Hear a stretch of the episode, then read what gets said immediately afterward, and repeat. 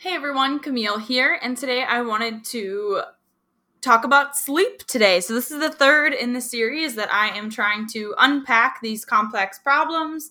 Um, so, this is for the person that says, Hey, I want to lose weight. Where do I start? Start with this podcast series and let's unpack each one of the elements that contributes to weight loss and muscle gain and living a healthier lifestyle overall. So, sleep we all know that sleep is very important to not just how we function in our daily life, but there's also a lot of hormonal benefits to getting the right amount of sleep at the right time of day. And so let's talk about how we can try to get more sleep and better sleep. So typically, when someone says, I'm not sleeping well, or during my weekly check ins, sleep score is pretty uh, low, I typically ask, is it because of work or life? And so I'm trying to find out if this is be- due to a factor that we can control or can't control. More often than not, I find that people aren't going to bed early enough. Um, so then they end up cutting into their sleep time. So then they're only getting six, maybe seven hours of sleep a night because they're looking for that wind down time of usually watching a couple episodes of TV before we go to bed. But say you only watch two uh, two episodes a TV per night. Um, but if you times that by seven days a week, we're looking at a part time job's worth of time being spent in front of the TV. And that time, if you applied that towards your sleep, could create significant help in your um, mission for weight loss. So, and really, it, it's counterintuitive, but the easiest way to start getting your body to go to bed earlier and earlier is actually by getting up earlier because I'm sure we've all tried, yep, I'm going to go to bed at 9 p.m. tonight and then you lay there with your eyes wide open. That's because you're you didn't get up any earlier that day and so your body's not ready to go to bed yet until it's usual, you know, 11, 12 o'clock um, previous bedtime. So I would say the actual act of going to bed earlier starts with actually getting up earlier. And so you're going to have a couple days that are going to be pretty tired and exhausted because you're getting up earlier and you still might not be ready to fall asleep um, at that early bedtime. But if you can survive the two or three days with a little bit more drowsiness, then we're going to be able to set ourselves up for success in, in getting a really good sleep pattern um, set up. Obvious things, uh, I find a lot of times that people know what things they can do to help their sleep but we're going to talk about each one of those anyways. Um, I, so a lot of these might sound redundant or very self-explanatory or very common sense, I should, should say. Um, but we, we want to talk about it because you never know. Caffeine. Let's try to limit our caffeine intake. Um, probably try to cut that off by you know 1 2 p.m um there just because and this is probably actually one of my least favorite things to hear people say oh, caffeine doesn't affect me. Well, actually, caffeine is a stimulant and affects your body whether you feel the jolt or not. So, yes, caffeine actually does have an effect on you just because it's not working anymore. Um, and people always have a really big sense of pride associated with this, which I'll never understand. Um, I, well, I do understand because that was me. I used to drink a ton of coffee and was too proud of it. I actually had said the words, if drinking more coffee is the biggest problem I got, then I'm doing all right. But in fact, caffeine is a stimulant, and due to extreme use over time, it can weaken your uh, the responsiveness of your adrenal glands. So then you become dependent on caffeine and actually can exude, you know, caffeine withdrawal symptoms if you start to pull that back. Um, so limiting your reducing your caffeine in general is going to allow more of your natural energy to be present and not have you be so reliant on that 2 3 p.m caffeine kick. Um, so if we can start to again help those adrenal glands work in proper function, um, the best thing that worked for me personally was taking the 1st Phorm product called Adrenal Restore. It I used one bottle of it. Um, you know, you take your follow the instructions on the bottle, and I went from like I said, drinking six cups of coffee a day and being utterly exhausted. Um, I quit for cold turkey for two weeks. Um, I had no headaches or anything like that, but I was taking about two naps a day, um, just extremely exhausted. And then I was like, all right, something's got to give. Went to the adrenal restore, took that, immediately had exponential increase in my energy and it felt like a very natural energy it wasn't shaky there wasn't anxiety associated and so that supplement for me personally did a lot of good um, especially if you're coming from a very damaged adrenal gland state um, i would recommend using something uh, you know adrenal support product that can help to get your adrenal glands up and running again and then we'll start working on um, you know nailing down those sleep patterns um, another one that really helps to get your mind, your brain and body kind of ready for bed is cutting off that phone and TV. Um, you, you, know, they say like one to two hours before bed, but I'm, I'm also a person too, and I know that that's not always super realistic. Um, but what you can do is, you know, wear blue light blocking blocking um, glasses and help to limit the light exposures you have in the hours leading up before bed. So, you know, I'll turn on my salt lock, my salt rock lamp, and it's kind of a warm glow, um, so I don't have any harsh bright lights. Basically, when your body sees that blue light, it recognizes that as daylight, and it's triggering your body to stay alert and stay up and stay active, and it's stopping that melatonin, that natural melatonin production. So it's really important to kind of limit that overexposure. And same for in your room. Um, limit the light exposure just because you can sleep with the light on in the corner of the room or you know a couple lights here or there um, just because you can fall asleep doesn't mean it's the best for your sleep any source of light is going to um, decrease i guess the the quality of your sleep because your body thinks it's still light out so you know turning off all of the lights in your room um, can really help to get that body ready to wind down on its own and give it best case scenario for falling asleep. So, another thing with that, um, a lot of times it's a ritual of getting our bodies ready to go to bed. And one of my favorite ways to do that, um, to wind down, was to drink a cup of sleepy tea. Um, you do have to be mindful of you know how much liquid you're consuming right before bed if getting up in the middle of the night has been a problem. Um, but drinking that warm, sleepy tea that, you know, has some, it's an herbal tea, obviously non caffeinated, that's going to help your body relax and kind of get ready for bed. Um, I don't, while I don't believe that it did anything very, you know, tangible for my sleep quality or ability to fall asleep, um, I do like how it got my body. I recognize that that was a cue to get my body ready for sleep and ready to go to bed. Um, and during that time, instead of, you know, looking to a TV to just kind of distract your brain, um, I would, you know, drink your sleepy tea and get out your notebook. So this is a really good time for those people that are the the blenders when we're going to bed. Th- that brain just keeps on spinning. It's remembering what you have to do for the kids tomorrow, what bre- what food you have to take out for dinner, what clothes you're going to wear, and that to-do list starts tacking up and up. And so having a notebook right beside your bed or being able to dump your brain before you go to bed is a really nice way to get everything kind of off that mental plate and you've you've written you've written it down so that you can address it in the morning or when you need to. It doesn't have to that stir take up that consciousness um, right before we go to bed.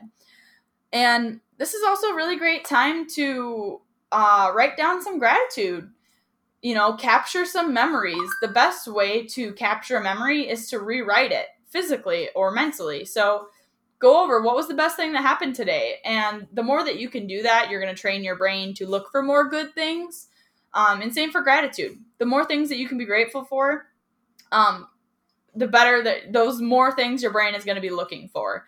Um, so I kind of feel like it's like planting a seed right before you go to bed. You're like, all right, brain, get dreaming about the good things um, because no one wants to go to bed stressing about the world and life. That's not good for our sympathetic, our parasympathetic system, um, or just our body as a whole, whether mentally or physically.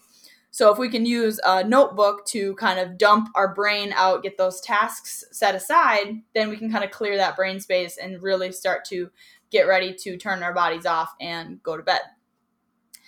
Um, and if that still doesn't work, if you're like, okay, Camille, I did your journal thing, still didn't work, my brain still swirls at night, um, what do I do? I recommend sleep meditation, um, specifically a guided sleep meditation. So this is going to be something where It's going to walk you through, you know, a length of time where you're shutting down different muscles within your body and in a really calm, soothing manner. And what this does is it gives your brain something to follow as you drift into sleep. And they have different breathing techniques um, that they'll ask you to do, which also helps to physically calm your body down and kind of prime it for sleep. Um, sleep yoga, I've also done in the past. Um, that's a really good way to relax your body at the end of the day. You can do it while you're laying in bed, um, and then it just kind of drifts you into sleep from there. Um, so I've used the app Calm, I've used Headspace, I currently use Stop, Breathe, and Think.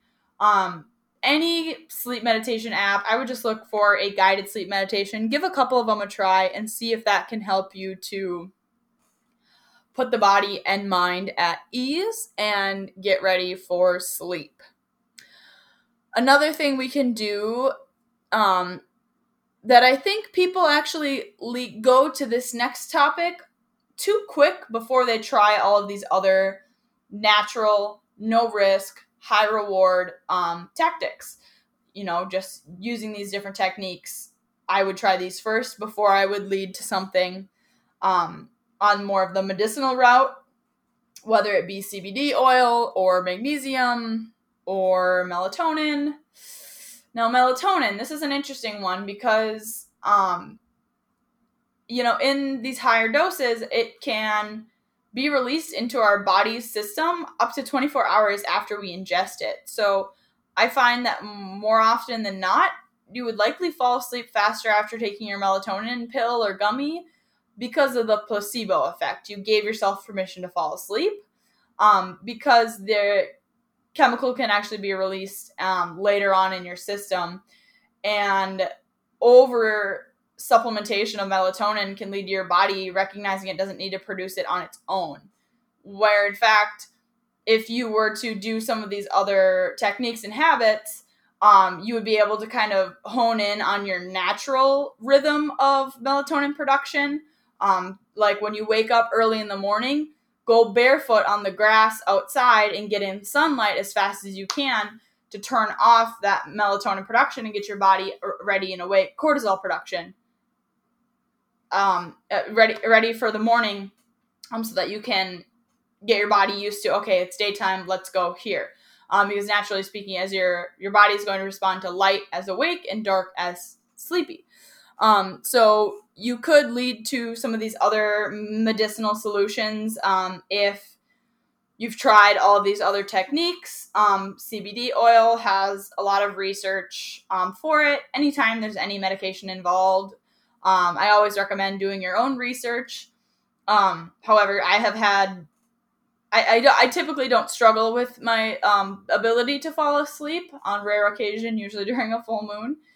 Um, but you could try CBD or um, magnesium, which tend to be two more natural alternatives. Um, but that is kind of would be where I would put my last resort in terms of ability to enhance the quality of your sleep. So start by get that alarm clock set up early and honestly set make sure that your alarm clock is on the other side of your bed. So you can't just roll over and press snooze or roll over and and turn off your alarm. You want to have your phone like across the room from you so that you physically have to get up to turn it off so that you don't have that um op- option to turn the alarm or snooze the alarm because what snoozing does is it really interrupts your sleep patterns. It if you try to fall asleep your body immediately tries to go into another REM cycle during that snooze pattern. And then you'll wake up feeling extra groggy. We've all done it, we've all been there.